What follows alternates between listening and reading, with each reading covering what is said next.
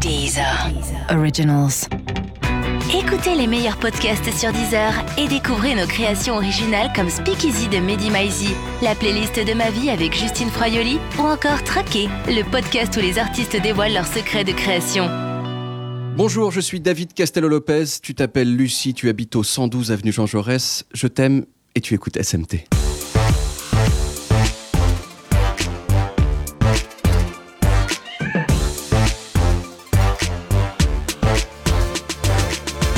Bonjour et bienvenue dans SMT, le podcast d'Actu Pop. Pour m'accompagner comme chaque semaine, un homme qui ne croit pas au réchauffement climatique, un Non. homme qui sait qu'Internet ça ne marchera jamais. Jamais. Un homme qui a également été un des soutiens les plus fervents de Raphaël Glucksmann. Et de Benoît Hamon à la présidentielle. Voici Thomas Croisière. Thomas, de quoi on va parler aujourd'hui? Pourquoi David? Pourquoi annoncer le sommaire? Et d'abord, à quoi ça sert un sommaire? Auriez-vous autant apprécié ce baiser que nous avons échangé tout à l'heure si je vous avais dit avant? David, je vais positionner mes lèvres sur tes lèvres, puis je vais ouvrir la bouche, insinuer ma langue dans la tienne et tourner très vite. Non, bien sûr que non, David.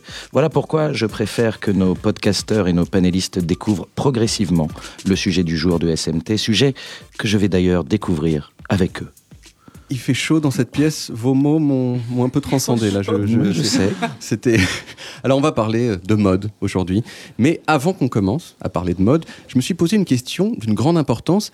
Pourquoi est-ce que les mannequins font toujours la gueule? Quand on regarde un défilé de mode, on remarque généralement trois trucs. 1. Les gens qui défilent sont beaucoup plus beaux que la moyenne des gens de la vie. 2. Ils sont mieux habillés que la moyenne des gens de la vie. Et surtout 3. Ils font la gueule. Les mannequins font tellement la gueule d'ailleurs que quand par hasard il y en a un qui sourit, ça fait comme une sorte de petit événement révolutionnaire sur le podium. Mais alors pourquoi est-ce qu'ils font la gueule? C'est la question que s'est posée une chercheuse hollandaise, Elise van der Laan. Elise a écrit une thèse à l'université d'Amsterdam qui s'appelle précisément Pourquoi les mannequins ne sourient pas? Pour répondre à la question, Elise a regardé 13 500 photos de mannequins publiées entre 1982 et 2011 et elle a découvert plusieurs choses. 1. En 40 ans, le pourcentage de mannequins qui font la gueule sur les photos est passé de 65 à 87%. Non seulement les mannequins donc font la gueule, mais ils font de plus en plus la gueule. 2. La proportion de mannequins femmes qui entr'ouvrent la bouche sur les photos pour suggérer qu'elles sont sexuellement dispo dans tes rêves a été multipliée par 3, passant de 15 à 45%. Et 3. Les gens de la mode que Elise a interviewés avancent plusieurs raisons pour expliquer pourquoi les mannequins font la gueule. La première, c'est que les mannequins sont là pour montrer des vêtements, ils doivent donc être discrets, et quand on sourit, on est moins discret que quand on sourit pas. La seconde, c'est l'idée assez répandue que sourire, c'est pour les beaufs. D'ailleurs, le peu de mannequins qui sourient le font plus volontiers dans des magazines pas ultra chic, comme Cosmo, que dans des magazines plus chics, comme Vogue. Et la troisième, c'est que quand on fait la gueule, on a l'air inaccessible, ce qui est précisément l'image que certaines marques de luxe veulent transmettre. Donc en conclusion, si vous voulez être classe, ayez l'air de vous faire chier. Je comprends mieux pourquoi vous ressemblez à David Castello-Lopez, David Castello-Lopez. C'est pour cette raison-là. Alors la, la mode, c'est un sujet qui, qui m'est familier, hein, parce que c'est ma maman qui choisit mes vêtements et qu'elle a très bon goût. Mais quand même, pour en parler aujourd'hui, j'ai invité des gens qui s'y connaissent encore plus que moi. Elle est diplômée de l'Institut français de la mode et styliste personnelle, auteur du blog Dress Like a Parisian et du livre éponyme. Elle a travaillé dans un bureau de tendance et une grande maison de couture. Elle a donc le droit de regarder votre chemise et de vous dire droit dans les yeux Hmm, Non. Voici Aloïs Guignu. Il est artiste et auteur-compositeur. Il cumule les millions de vues comme d'autres les points intermarchés avec l'espoir de gagner un appareil à la raclette. Son premier EP, L'heure bleue, a été numéro 1 des ventes sur iTunes. Il est engagé sur la question écologique et le renouveau de la, de la mode. hein, et ça tombe bien, car nous allons en parler. Voici Yanis. Elle est journaliste mode chez Marie-Claire. Son dada, c'est la mode sociétale et les questions en lien avec le genre et l'inclusivité sous le prisme de la pop culture. Elle coécrit What's Good, une newsletter de pop culture inclusive avec, avec Jennifer Padjemi. Elle donne un cours d'actualité de la mode à l'école de la Chambre syndicale de la couture parisienne. J'imagine qu'elle y parle souvent de moi. Voici Mélodie Thomas. Alors, euh, d'abord, euh, j'aimerais vous poser une question un peu personnelle. C'est un peu ce qu'on fait souvent. Il y a une sorte de cheveu, j'ai l'impression, sur ce, sur ce C'est un poil, Euh, David, c'est un poil. Il est- Oh, super, Je me suis beaucoup. frotté contre votre micro, David. Merci mille fois, merci mille fois. Euh, oui, alors je disais, j'aimerais d'abord vous poser une question personnelle. Pourquoi est-ce que bien s'habiller, c'est important? Et je peux me tourner, euh, je sais pas, d'abord euh, vers, euh, vers, vers vous, Yanis. Alors j'ai vu tout à l'heure que vous portiez un jean euh, délavé qui avait un trou à un des genoux, des baskets noires, un t-shirt multicolore et une casquette en velours côtelé noir. Pas mal. Non, mais c'est, je pense que c'est subjectif de bien s'habiller. Je sais pas. En tout cas, moi, je m'habille comme j'ai envie de m'habiller. Je m'amuse avec ce que j'ai envie de mettre. Mais après, je, ça va pas plaire à certaines personnes. Donc, je sais pas du tout. où Je me situe sur l'échelle de je suis bien habillé ou pas, mais, Ah, Personnellement, mais je je. C'est bien Mais oui, oui. Ok, c'est bon. Vous validez? Oui. Non, mais pour- en fait, l'idée, c'est pourquoi est-ce que vous, vous trouvez que c'est important de faire attention à comment on s'habille plutôt que pas attention? Pour soi, d'abord, ça nous donne confiance en nous. Enfin, la plupart des gens, s'ils se sentent bien habillés, ont plus confiance en eux en partant de chez eux le matin. Après, il y a des gens qui vont dire que ça les- leur est totalement égal, et je pense que pour certaines personnes, c'est vrai. Oui, alors juste, j'ai- j'ai décrit euh, comment Pourquoi habillé. vous regardez David quand vous dites ça? Parce que c'est- c'est pas sympa. C'est pas sympa. Ah Oui, alors j'ai oublié de décrire comment vous étiez habillé. Vous êtes, vous êtes habillé avec, donc, si je me trompe pas, des escarpins orange et dorés, Oui. un jean gris et une chemise assez ample à rayures entre le gris et le kaki, je dirais. Ah, oui, ça, se discute C'est ça. Non, non, non, j'observais. Mélodie Thomas, vous qui êtes alors j'ai- vous êtes habillée avec une robe, une, une jupe plissée noire, un t-shirt de l'Olympique Lyonnais et un blouson en jean. Pourquoi c'est important de, enfin, de, de s'habiller le matin bien par rapport à juste on en a rien à foutre Parce que Comme déjà Steve aller, au, Jobs. déjà aller au bureau tout nu, ça dérange les gens. Moi, j'ai essayé de venir chez 10 heures comme ça une fois. On m'a dit, faut pas rester là, monsieur. C'est vrai. Donc, euh, bon. On pourrait se mettre mieux avec la chaleur, là, on pourrait. Oui, c'est vrai, c'est vrai. On va voir comment l'émission avance. hein, voilà, mais en tout cas, restons habillés pour l'instant. Mélodie Thomas. Pour moi, c'est pas une question de bien s'habiller ou mal s'habiller parce que c'est vraiment quelque chose de subjectif. Euh, je dirais qu'aujourd'hui, hein. Tout à fait, exactement. De la même manière qu'on ne peut pas rire avec tout le monde, euh, notre tenue ne peut pas plaire à tous. Voilà, c'est un. Ne parlez pas de ma vie. Euh, moi, je dirais en fait que la mode est importante parce qu'elle dit quelque chose de qui on est, comme l'a souligné euh, auparavant Yanis. On s'habille aussi pour, euh, en fait, pour dire des choses sans avoir vraiment besoin de les prononcer. Euh, la manière dont, dont on s'habille, ça peut être pour aller à un événement, pour, pour plein d'occasions différentes. En fait, c'est juste parler un petit peu de nous aussi. Alors, ça pourrait paraître euh, anecdotique à ceux qui suivent pas la, la Fashion Week, mais on lit quand même beaucoup que les défilés de mode, c'était mieux avant. Est-ce que, pour vous, les défilés de mode, c'était mieux avant, dans les années 90, que peut-être vous n'avez pas parfaitement connu? Mais en tout cas, est-ce que vous, vous avez cette idée-là aussi ou pas? Non. Non. Non plus. Moi, Non Oui, personne n'est d'accord avec toi. Donc, euh, Non, c'est pas avec tu sors du studio, t'as 5 minutes de pénalité. À tout à l'heure. Non, mais je pense pas que c'était mieux avant. Je pense qu'il y a une diversité aujourd'hui qu'il n'y avait pas forcément avant. C'est clair que dans un milieu assez. Euh, plutôt une niche en fait il y avait évidemment en 90 il y avait Gauthier qui a aussi fait beaucoup pour la diversité pour, dans les défilés mais dans la démocratisation de la mode aujourd'hui elle est aussi plus diverse plus accessible et, euh, et ça laisse de l'espace pour des gens qui en avaient pas forcément avant c'était réservé à une, une sorte d'élite ou à des modèles qui étaient mis en avant. Mais aujourd'hui, je trouve qu'il y a une diversité. Et ça, je pense que c'est un des points positifs d'ailleurs de la mode aujourd'hui. Mélodie Thomas. Moi, ce que j'aimerais souligner aussi, c'est quand on dit la mode c'était mieux avant, euh, là où je pourrais potentiellement l'entendre si on parle en fait d'un point de vue d'organisation. Dans les années 80-90, on était vraiment sur un esprit un peu plus libertaire, tout simplement parce que je pense que le marketing avait beaucoup moins d'emprise euh, dans les maisons de mode et sur les créateurs, ce qui n'est plus le cas aujourd'hui. Donc je pense que c'est aussi un peu de là euh, que vient cette espèce de nostalgie qu'éprouvent un peu les acteurs euh, du secteur. En fait, ce que je pense que je voulais dire, c'est que, en fait, dans les années 90, il y avait quand même cette époque des, des top modèles superstars. Moi, j'avais un calendrier de, de Claudia Schiffer dans ma chambre. C'était des stars mondiales. J'ai l'impression que ça, ça a tout de même changé. Est-ce que vous n'êtes pas d'accord Ça a migré. Aloïs Guinu. En fait, il y avait moins de top modèles connus, donc du coup, elles étaient plus tarifiées. Et en plus, le, vecteur euh, de médiatisation était assez unique. Et aujourd'hui, les réseaux sociaux sont un vecteur de, de médiatisation qui a augmenté. Et ça permet une relation différente à ces top modèles qui peuvent être les idoles. De personnes euh, d'une autre génération que la vôtre, du coup. Et euh, par exemple... euh, Non Oui. mais pardon Oh Euh, là oui, là la, la vieillesse. D'un coup, je, je sais que je suis vieux, c'est bon, c'est pas la peine. Mais non, non, de- mais ok, plus Non, jeune mais y a que pas de moi problème, aussi. y a pas de Non, problème. mais je me sens coupable là. non, mais par exemple, les Kendall Jenner, euh, qui a énormément de followers et qui, euh, du coup, euh, a un pouvoir euh, énorme en fait, Énorme. et en direct. Il y a eu un documentaire récent sur, euh, sur Arte euh, fait par Loïc Prigent qui s'appelait La mode des années 90 et dans lequel il dit en gros, au début des années 90, la haute couture a commencé à faire des vêtements complètement tarés, improbables, dans le but de dire en gros, hey, on est au-dessus de la masse, euh, c'est un monde qui n'existe pas dans la vraie vie. Mais ensuite, récemment, disons, ils ont commencé à faire le contraire en fait, c'est-à-dire des vêtements inspirés du style urbain et aussi à faire des défilés dans des endroits plus populaires, genre à Barbès. Est-ce que vous êtes d'accord avec, avec ce diagnostic et, et pourquoi est-ce qu'il y a eu changement? Moi, je dirais que les années 90, Mélodie Thomas. c'était une période de fantasme.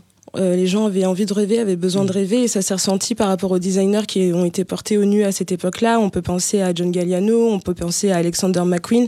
C'est des gens qui, qui, ont développé en fait leur propre univers et qui avaient quelque chose d'autre à dire euh, sur la mode que le vêtement lui-même. Et l'air de rien, ils ont continué, et ils continuent aujourd'hui d'inspirer euh, de nouvelles générations de designers, même s'ils l'appliquent d'un point de vue stylistique d'une manière qui leur est totalement propre et qui s'éloigne sans doute des codes qui ont été lancés par, euh, par ces deux noms que je viens de citer. Euh, ce que je dirais aussi, ce qui a changé, c'est sans doute nous aussi, les consommateurs. Je pense que euh, les années 90, ça a été un peu la dernière décennie du fast, de la pop, euh, du léger.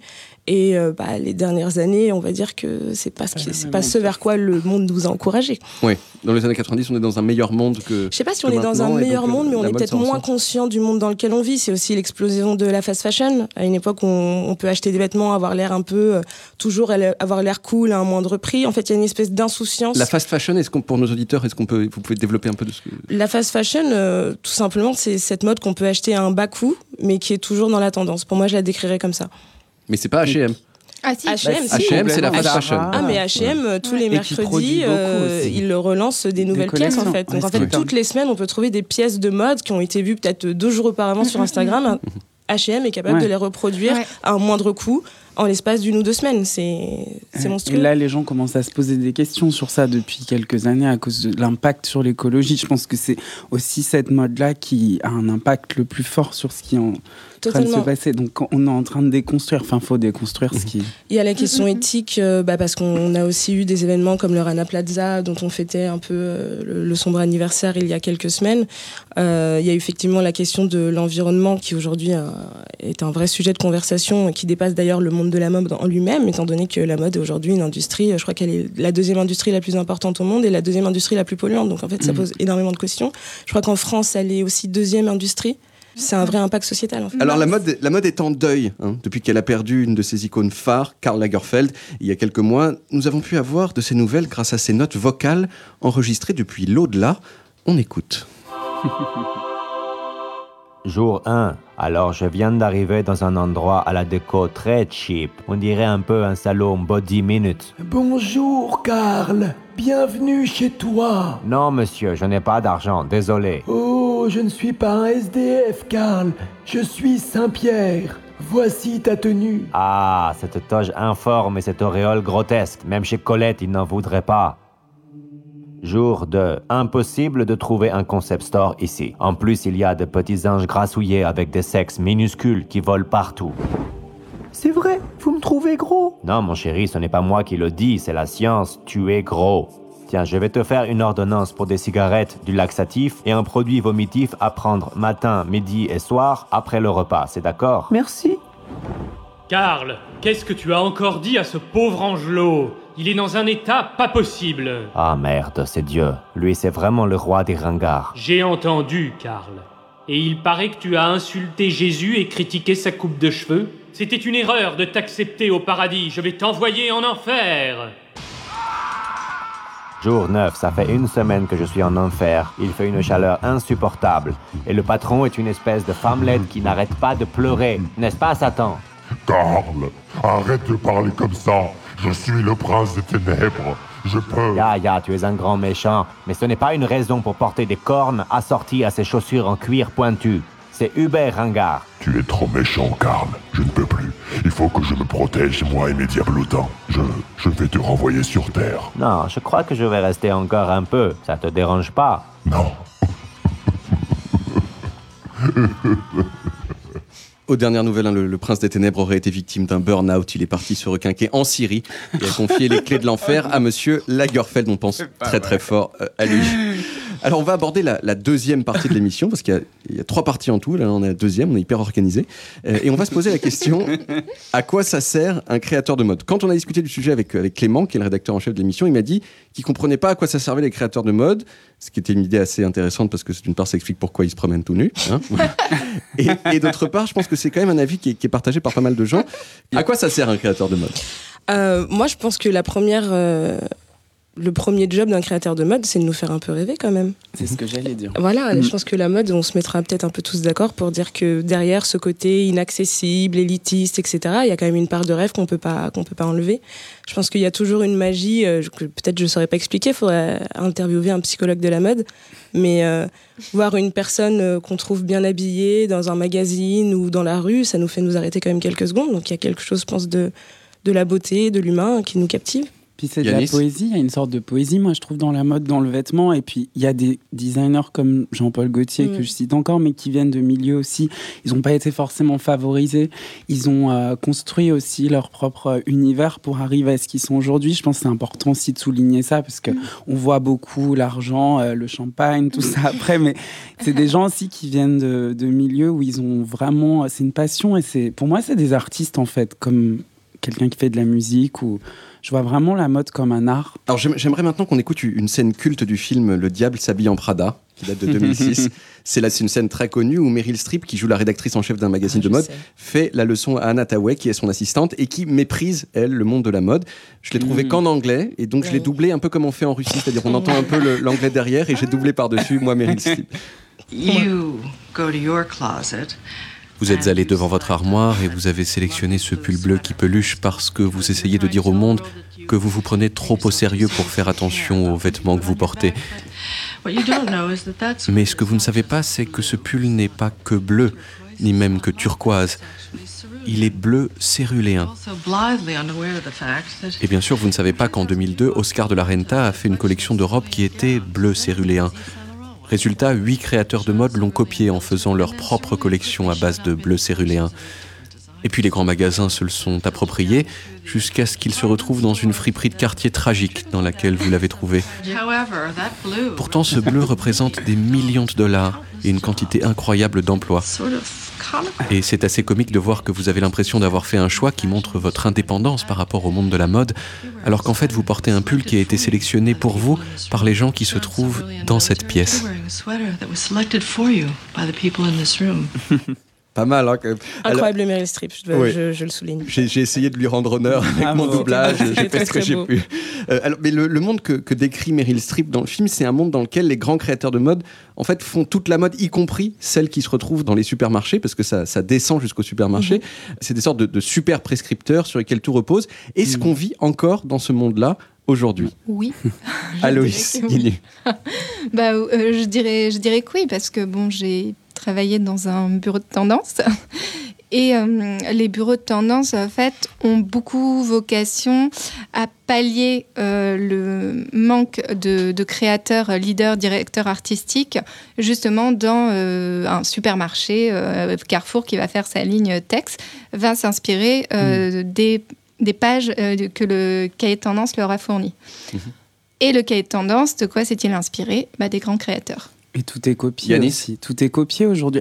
Les, les créateurs de mode qui font des, aussi des plus grands défilés euh, sont vite, très rapidement copiés par les fast fashion. Justement, c'est c'est très rapide. Et c'est euh, après, c'est intéressant parce que euh, je sais plus ce que je voulais dire. La chaleur, Mais c'est intéressant. La, la- la chaleur chaleur nuit, à la- au développement du discours. Mélodie Thomas, peut-être avant qu'Yannis se retrouve ce qu'il voulait Ouais, dire. Euh, moi, je dirais à la fois oui et à la fois non, euh, dans le sens où oui, bien sûr, parce que ce que dessinent les créateurs, euh, comme euh, l'a souligné Aloïs, se retrouvent aujourd'hui dans des milliers de magasins et parfois dans des endroits où on ne les attend pas. Après, là où je mettrais un bémol aussi, c'est sans doute, euh, on oublie qu'aujourd'hui, il y a un énorme feedback en fait entre les consommateurs et les, créateurs. Et donc, même si les créateurs euh, de mode, visiblement, euh, sont ceux qui, qui donnent des tendances, il y a aussi énormément de créateurs qui s'inspirent en fait de ce qui se fait déjà, de ce qui existe déjà, de les manières dont nous, juste simples citoyens lambda, on porte les choses. Ça n'a jamais autant influencé. Non, mais je ça, pense, c'est Non, parce que, d'ailleurs. non, mais je qu'il y a pense, un- je pense à un créateur de mode. un Je pense à un créateur, de, un créateur de mode il y a 30 ans. Il faisait ses trucs. Ensuite, il pouvait regarder éventuellement Mhm. dans la rue qui c'est qui portait quoi, mais c'était un peu tout. Maintenant, en fait, il a un feedback incroyable avec tous les réseaux sociaux Les sur, euh, réseaux, sur ouais. ce qu'il fait. Mais est-ce qu'il n'y a pas aussi d'autres façons de devenir prescripteur euh, maintenant avec ces réseaux sociaux? Est-ce qu'il n'y a pas, on peut, peut pas être créateur du mode sur Instagram et se faire connaître comme ça et prescrire autrement qu'en étant Alors, euh, alors, Christian Dior? En fait, on peut aussi penser aux gens qui ont des looks super uniques, des influenceurs. Moi, je pense à une copine à moi qui est dans un mouvement, je pourrais même pas décrire, elle s'appelle Inès Alpha. Et euh, elle fait des, des masques Snapchat, euh, c'est son Mm. boulot. Mhm. Et donc, elle a, euh, voilà, elle s'habille de plastique rose et tout. Et c'est une micro-tendance qu'on trouve beaucoup sur Instagram, qui me semble, moi, être d'abord sur Instagram et dans des sous-groupes de gens et qui n'est pas encore arrivé au mainstream. Donc euh, voilà, je pense qu'il y a des tendances qui émergent sur Instagram. Je déplore effectivement le fait que n'importe quelle Instagrammeuse puisse s'autoproclamer euh, créatrice de mode. Par contre, il y a des marques émergentes pour lesquelles Instagram est une plateforme tout bah, absolument super. Quoi. Oui, une autre question quand même, c'est euh, comment est-ce que les, les créateurs de mode, on vit dans un monde, vous l'a- vous l'avez évoqué, qui est un petit peu différent de celui des années 90, comment est-ce que les créateurs de mode ils saisissent de la question environnementale, du fait que, ils- bah, vous, avez, vous, vous l'avez dit, ils sont, c'est la deuxième plus grosse industrie et c'est aussi un des plus gros euh, pollueurs. Qu'est-ce qu'ils font pour lutter contre ça? Mélodie Thomas, par exemple. Alors aujourd'hui, il y a beaucoup de choses qui sont mises en place. Déjà, je pense que la première chose qu'on peut indiquer, c'est que euh, les groupes de mode en eux-mêmes, donc on va parler de Kering, on va parler d'LVMH, c'est une problématique dont ils se saisissent. Après, on peut se dire qu'ils s'en saisissent pas d'une manière euh, que nous, on estime suffisante, mais en tout cas, on peut pas dire aujourd'hui que euh, euh, la question environ- environnementale pardon, dans la mode, ça soit une question qui soit totalement délaissée. On a vu plein d'efforts qui ont été faits même euh, auprès de, de- de grandes marques de mode. Il y a également énormément de, euh, de designers, donc de, labels, pardon, comme je pense à Nike par exemple ou Adidas, qui essayent de travailler à partir de plastique recyclé. Je pense qu'il y a plein d'initiatives qui sont faites. Là, dernièrement, euh, c'est le groupe H&M qui lui aussi se fait longtemps, enfin, qui est très très Oui. décrié sur ces questions-là, mais qui a annoncé en tout cas que d'ici à 2030, toutes les matières qui allaient être utilisées au sein euh, du label H&M euh, seraient faites à partir de matières éthiques. Moi, je trouve que c'est on, on est quand même dans un moment qui, enfin, vous me direz si je me trompe, mais en tout cas qui est intéressant euh, de ce point de vue-là. Mais donc c'est pas que c'est pas que de la gueule, c'est pas genre ah, regardez on fait du greenwashing et on fait nos trucs. Il y a, il y a- il y a Il y en une- a. Alors, il y a- non, il y a un il y a alors, du greenwashing. C'est un peu les deux. Mais euh, À Louise il y a du greenwashing. Oui, il y a un peu les deux. Mais ce que je voulais dire, c'est qu'effectivement, il y a des avancées. Euh, Greenpeace avait euh, fait un programme dans lequel beaucoup de grandes marques se sont engagées et il y a vraiment des résultats qui sont prouvés. Après, moi, ce que je voulais dire par rapport à l'engagement d'H&M qui est réel, parce que de toute façon, il y a tellement de gens qui vont faire des enquêtes maintenant pour voir si celles-là, qu'à mon avis, peuvent pas mentir à 100%. Donc, c'est tout cas, réel. il y a- en tout cas, ils, ont, ils Après- déclarent Voilà. ça. Après, de Ouais. là à dire que Après, moi, le problème, au-delà d'H&M, et c'est peut-être que ce que Yanis va me soutenir là-dessus, Moi, mais j'ai un souci avec H&M par rapport moi, à ça. Moi, le, pro- moi, le problème, c'est que en fait, H&M, c'est son modèle qui est défectueux et pas la euh, production des vêtements. C'est-à-dire qu'aujourd'hui, euh, on porte les vêtements, par exemple, une robe. euh, J'avais lu aujourd'hui, on la porte en moyenne 10 fois et avant, euh, c'était genre euh, 10 fois plus, quoi. Euh, Suzy Menkes, une journaliste pour Vogue, elle a dit on peut pas acheter un vêtement au prix d'un Starbucks parce que du coup, on lui attache aussi peu d'importance qu'à son Starbucks qu'on va jeter après. Donc à H&M, même si on l'a produit en lin, ça a quand même utilisé des ressources. Et donc, on ne peut pas acheter sans réfléchir et produire et, et renouveler les tendances et qu'elles arrivent chaque semaine. Voilà. Et puis. H&M a mis en place un espèce de service un peu, moi je trouve hypocrite de, on donne, on redonne des vêtements qu'on ne porte plus de n'importe quelle marque et on a un espèce de bon d'achat. En fait, je trouve ça absolument horrible. En plus, ils détruisent les associations qui ont vraiment besoin de ces vêtements parce que genre Emmaüs ou euh, d'autres associations comme la Croix-Rouge, les gens donc vont donner des vêtements pour en plus reconsommer dans un système qui détruit. Donc en fait, c'est vraiment du greenwashing et j'ai vu un docu justement où ils essayent d'interroger la, la, la femme qui s'occupe de la com d'H&M et qui répond de manière complètement... Enfin, elle, elle évite le sujet en fait, il n'y a pas vraiment de réponse sur les conditions aussi dans lesquelles les vêtements sont fabriqués, les, les gens, la manière dont ils emploient les gens. Du coup, en fait, c'est vraiment on met quand même un espèce de truc devant pour que les gens se rendent pas trop compte. Mais je pense que les gens commencent aussi à, à se dire que. réaliser, ouais, à réaliser. Mais, ouais, mais Cézanne, ils ont fait la même chose. Marx, qui se revendique et Coca-Chose qui fait sa pub dessus, même système qu'H&M. Alors, euh, contrairement à ce que pourrait dire une professeure de français un peu rigide, mode, ça rime avec argent. hein, et argent qui rime lui-même avec publicité. Donc voici une petite page de pub. Tu cherches des avocats fiscalistes chauds dans ta région? Envoie Fisc au 8 12 12. Ah, tu veux voir ma grosse CSG déductible? Hmm, crédit d'impôt pour investissement productif. Ah, placement locatif. Fisc au 8 12 12. Découvrez Demi-finale, le nouveau thriller dystopique. Un monde dans lequel l'impensable va se produire. Je souhaite émettre Benoît Père. Un Français en demi-finale à Roland Garros. Un film avec de l'action. Aidez-moi. Je vous en supplie. Ça fait deux jours que je suis poursuivi par Nelson Montfort. De l'émotion. Non, je ne demanderai pas la nationalité suisse. Demi-finale. Impossible n'est plus français. Vous en avez marre de perdre votre carte bleue, mais vous ne faites pas confiance au paiement par smartphone. Découvrez Gleronimo, le premier système de paiement par crachat. Et voilà, ça fait 23,50. Merci, bonne journée. À vous aussi. Gleronimo, c'est aussi la possibilité de faire des virements en quelques secondes. Bon anniversaire, mon chéri. Tiens, tu t'achèteras un truc qui te fait plaisir. Tout ça pour moi? Oh, chic Merci, papa Alors on aborde à présent la, troisième partie euh, de l'émission, encore une fois, hein, parce qu'on est super bien organisé, et on va parler du, euh, rapport entre, mode euh, et musique.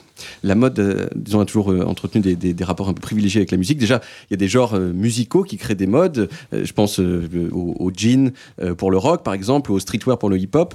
Dans le cas du, monde de la haute couture, comment expliquer ces rapports d'affinité entre le monde de la mode et certains courants musicaux Euh, Est-ce qu'il y a quelqu'un qui veut commencer sur cette question extrêmement large Pour moi, c'est une extension, euh, c'est une extension de la musique. La mode, ça inspire aussi des choses. De quand tu crées une chanson, tu as forcément des, des images qui te viennent en tête. Enfin, ça dépend des artistes, mais je pense qu'on a, qu'on a. Enfin, moi, en tout cas, personnellement, je fais de la musique et j'ai besoin aussi de, de pouvoir avoir cette liberté, de me dire, euh, j'ai envie de, de porter ça ou de m'amuser avec des vêtements. Donc, je pense que c'est certaines extensions. Et même, on parlait des, des supermodèles tout à l'heure, mais elles, elles sont dans le clip de George Michael dans les années 90. Enfin, y il y, a plein de.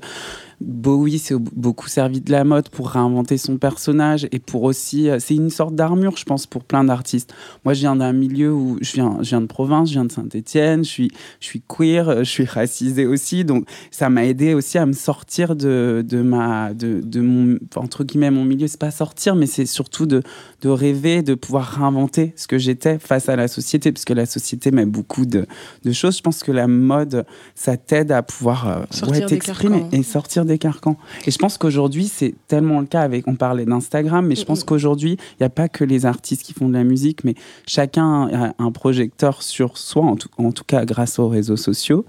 Parfois, c'est pas forcément positif, mais du coup, les gens sont devenus des des potentiels stars entre guillemets donc euh, les, les, les marques ont besoin aussi de, de tout ça c'est intéressant Mélodie Thomas Ouais, je- et je pense aussi que le rapport de mode et musique, il est, il est vraiment imbriqué dans le sens où, euh, je reviens un peu à ce que je disais dès le début, mais c'est deux, euh, deux secteurs qui disent quelque chose de qui on est. Je pense qu'un artiste, quand il décide de, de prendre un micro et de raconter quelque chose, il parle pas forcément en tant que lui, mais en tant que peut-être même qu'un personnage qui s'est inventé. Et je pense Mm. que le, le- la citation de Bowie, par exemple, est hyper parlante.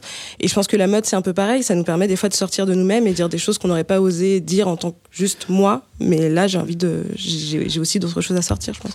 J'adore Björk pardon excuse-moi Non, non, je- j'adore Björk pour ça parce Oui. qu'elle a elle est aussi très engagée au niveau en- environnemental par exemple et elle a une relation avec la mode qui est intéressante sa carrière est très proche de la mode mais en même temps elle est aussi très proche d'une idée de la nature enfin elle elle, elle, est, elle a toujours euh, parler sur ces sujets et c'est intéressant de voir que c'est pas incompatible aussi qu'on peut aimer la mode et pas être seulement quelqu'un de superficiel ou de désintéressé de, de ce qui peut aussi se passer euh, dans d'autres milieux. Mais il y a aussi des, il y a aussi le- le- des trucs dans l'autre sens. Il y, a des, il y a des marques de vêtements qui se lancent dans la prod musicale. Je pense à The Couples, par exemple. Tout à fait. On peut aussi parler de Kitsune. euh, Ouais, et de Kitsune, bien sûr. Et Rihanna qui vient de, De- on de peut faire parler de. Kanye West et de Rihanna. ouais. Rihanna, c'est un modèle hyper intéressant là, Totalement. ce qui vient de se passer. C'est, je pense que c'est du jamais vu en fait. Ouais, c'est, totalement. elle est quand même avec LVMH qui est un, un des plus Le- gros, bah, le, le plus plus gros, gros, groupe, groupe, la euh, première mode. femme à être euh, à sortir une marque depuis Christian Lacroix. je crois. Exactement, ouais. Et en fait là, ils ont même pas fait de défilé, ils ont juste fait un pop-up store euh, dans Paris et il y avait euh, Et il y a une espèce- release, ouais. et c'est que sur Et Internet. puis les gens ont acheté. Enfin, c'était, c'est, c'est dingue. Mais c'est ça, mais on sent qu'il y a- il y, a un rapport quand même plus grand entre la mode et la musique qu'entre la mode et le cinéma ou la mode et le théâtre. Mode et musique, c'est souvent quoté et on utilise aussi, on utilise aussi les artistes comme égérie, vecteur de pub et tout. Mode et cinéma, on utilise des actrices sorties du film comme vecteur de pub, mais à l'intérieur du film, c'est plus pour les initiés de savoir euh, qui a fait les vêtements. Pareil, euh, le- je veux dire, euh, Christian Lacroix, Jean-Paul Gaultier, Mm. ils ont fait les costumes de milliers de spectacles, Mugler, mais ça se sait moins. Quoi. Je pense que pour Yanis. le créateur, le vêtement, il vit différemment aussi dans la musique. C'est quand, euh, quand Madonna, elle porte les seins coniques. Je veux dire, c'est une performance. C'est, c'est dans, dans le présent, c'est dans un mouvement. Quand on fait un film, c'est plus quand même. euh, c'est il y a une organisation qui est pas la même. Je trouve que dans la musique, la scène et euh, il y a un côté plus spontané C'est le qui côté peut aussi. mouvement, je pense. Ouais, et qui peut aussi exciter un créateur de se dire ah le vêtement va va Ouais. appartenir à cet artiste et il va vivre différemment Mhm. avec euh, un mouvement différent aussi. Alors on le voit, la mode est perméable aux évolutions du monde extérieur, elle est aussi perméable aux progrès technologiques. On parle de plus en plus de vêtements connectés. Pour en savoir plus, notre journaliste est allé à la rencontre du fondateur de la start-up Smart Clothes. Reportage. Je suis avec Thomas, le créateur de Smart Clothes, une start-up qui conçoit des vêtements connectés. Thomas, c'est quoi un vêtement intelligent? Par exemple, on a créé le premier pantacourt intelligent qui s'autodétruit euh, quand on essaye de le mettre. Il y a aussi la poche banane responsable qui prévient la police euh, dès qu'on met de la drogue dedans, c'est-à-dire euh, tout le temps. Ah oui, donc des vêtements adaptés aux besoins de chacun. Ça peut être encore plus spécifique, hein, comme l'écharpe rouge connectée qui envoie des, des décharges à Christophe Barbier à chaque fois qu'il oublie de parler de l'islam de France. Ah bah justement, euh, ça c'est Slipéo, c'est mon sous-vêtement autonome. Je vais juste retirer mon pantalon et comme ça je lui demande ce qui se passe. Ok Slipéo, je suis là, qu'est-ce qu'il y a? Lave-moi, lave-moi, lave-moi, lave-moi. Mais je t'ai lavé. Ah non, pardon, autant pour moi. Bah je le fais ce soir, promis. Tu dis ça et puis tu ne le fais jamais. De toute façon, tu me trouves moche. Alors en effet, c'est un vêtement très intelligent qui se pose des questions qu'un vêtement ne devrait peut-être pas se poser. Tu portes toujours ton boxeur rouge pour tes rendez-vous Tinder. Moi, c'est dimanche matin en gueule de bois ou après une soirée tartiflette. Arrête, Slipéo, t'es injuste là. Je t'ai porté la semaine dernière pour dîner chez maman. Je suis qu'une merde fabriquée par des enfants chinois. Je vaux pas mieux qu'une robe des iguales. Mais arrête, Slipéo, c'est faux, dis pas ça. Je sais que t'es sensible, mais c'est parce que t'es un, t'es un vêtement très très spécial. Tu dis ça à tous tes habits. J'en peux plus. Je me casse. Non, Slipéo, reste, j'ai été con. Cet été, je t'emmène deux semaines au pressing, d'accord? Et j'arrête la tartiflette. C'est trop tard, Thomas. Adieu. Slipéo, non Ah là là là là là là, les vêtements. Bon, je suis navré que vous ayez assisté à ça. hein, C'est, euh, ça, ça- ça- ça vous dérange de me prêter votre slip? J'ai un petit peu froid là. hein. D'accord, mais enfin prenez-en soin parce que c'est pas le mien, c'est celui de David Castello-Lopez. Un reportage surprenant hein, qui pose la question du consentement pour les vêtements car on leur impose souvent des associations improbables. Une sudation anormale, c'est c'est un sujet grave et nous en parlerons lors d'une prochaine émission car c'est l'heure du grand jeu de Thomas Croisière. C'est le moment du jeu De qui? De Thomas Croisière C'est moi. C'est le moment du jeu Mais de qui?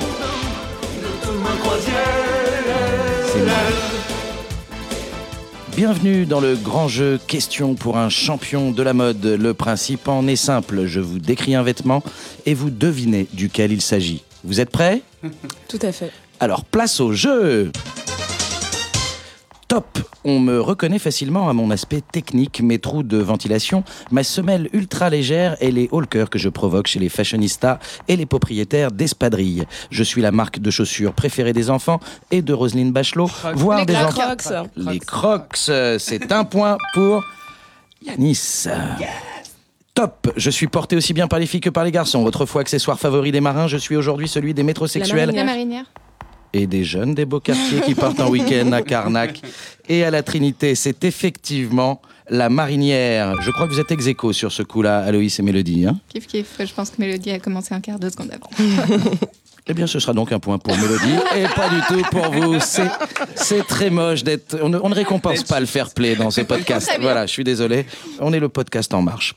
C'était en effet la marinière. Je vous rappelle que chaque été, plusieurs milliers de Français se font piéger par une jolie vendeuse et font l'achat d'une marinière. Si vous voulez les soutenir, merci d'envoyer vos dons à l'association Stop la marinière. Top, je suis l'accessoire fétiche des magiciens, des coachs de séduction et des journalistes de GQ. On me porte souvent avec une chemise rayée, un jean brut et des chaussures en cuir noir pointu. Je suis surtout connu comme la troisième pièce du Le costume veston. trois pièces. Le, pardon? Le veston Je suis surtout connu comme le- la troisième pièce du costume trois pièces Le que l'on met au mari. Ah oui. Le gilet. Le gilet de costume, deuxième point. Top. À chaque fois que l'on me porte, la réaction de la meilleure amie de ma propriétaire est toujours Ah, sympa, ta Trois petits points. Autrefois, l'apanage des artisans et des ouvriers. Je suis un accessoire estival un peu trop en vogue chez les femmes et je suis hyper galère quand on veut faire pipi. On me porte volontiers à la place. Maison? Ta combinaison? La combinaison Enfin, un point pour Aloïs. J'attends toujours d'ailleurs qu'ils en créent pour les hommes qui aimeraient survivre à cet enregistrement dans le studio surchauffé un jour de canicule. Et attention pour vous départager tous. Je vous rappelle qu'en tête, nous avons Mélodie. Mélodie qui a marqué deux points. Yanis qui a marqué un point. Aloïs qui n'a marqué qu'un seul point. Et c'est maintenant la dernière question. Y aura-t-il un gagnant ou deux gagnants ex Nous le saurons juste après cette cinquième question. Vous êtes prêts? Top Je suis souvent associé à la fine fleur de l'aristocratie et porté par des individus ayant généralement deux prénoms ou une particule, La voire les deux. Inventé au début des années 50 par la, marque américaine Alden, je suis une des paires de chaussures proches de l'abominable. je suis souvent Le verni et mon nom comprend celui d'un fruit sec qu'on trouve dans la Les forêt. glands, les mocassins à glands. Les mocassins à glands. Les- Eh bien, bravo Yanis, vous avez gagné puisque finalement j'ai décidé qu'aucune femme ne gagnerait jamais ce jeu, même si, au point, il est vrai qu'Aloïs et Mélodie avaient deux points. Bref, vous gagnez un total look David Castello-Lopez et je vous garantis que dans 5 ans, ça reviendra sans doute à la mode. Merci beaucoup Thomas Croisière. Ne me remerciez pas, je fais vraiment ça parce que je vous aime. Ça fait très plaisir. Voilà, SMT, c'est déjà terminé. Merci à nos invités du jour de s'être prêtés au jeu sans jamais parler de ma coupe de cheveux. Et pourtant, j'ai vu les regards, hein, je sais ce que vous en avez pensé, mais vous n'avez rien dit. Et pour ça, merci. Merci aussi à John Galliano, qui est aujourd'hui en charge du community management de l'émission. Enfin, merci, chers auditeurs, car sans vous, sans vous, je parlerai dans le désert, tel Jean-François Copé dans un congrès LR. Allez, bisous.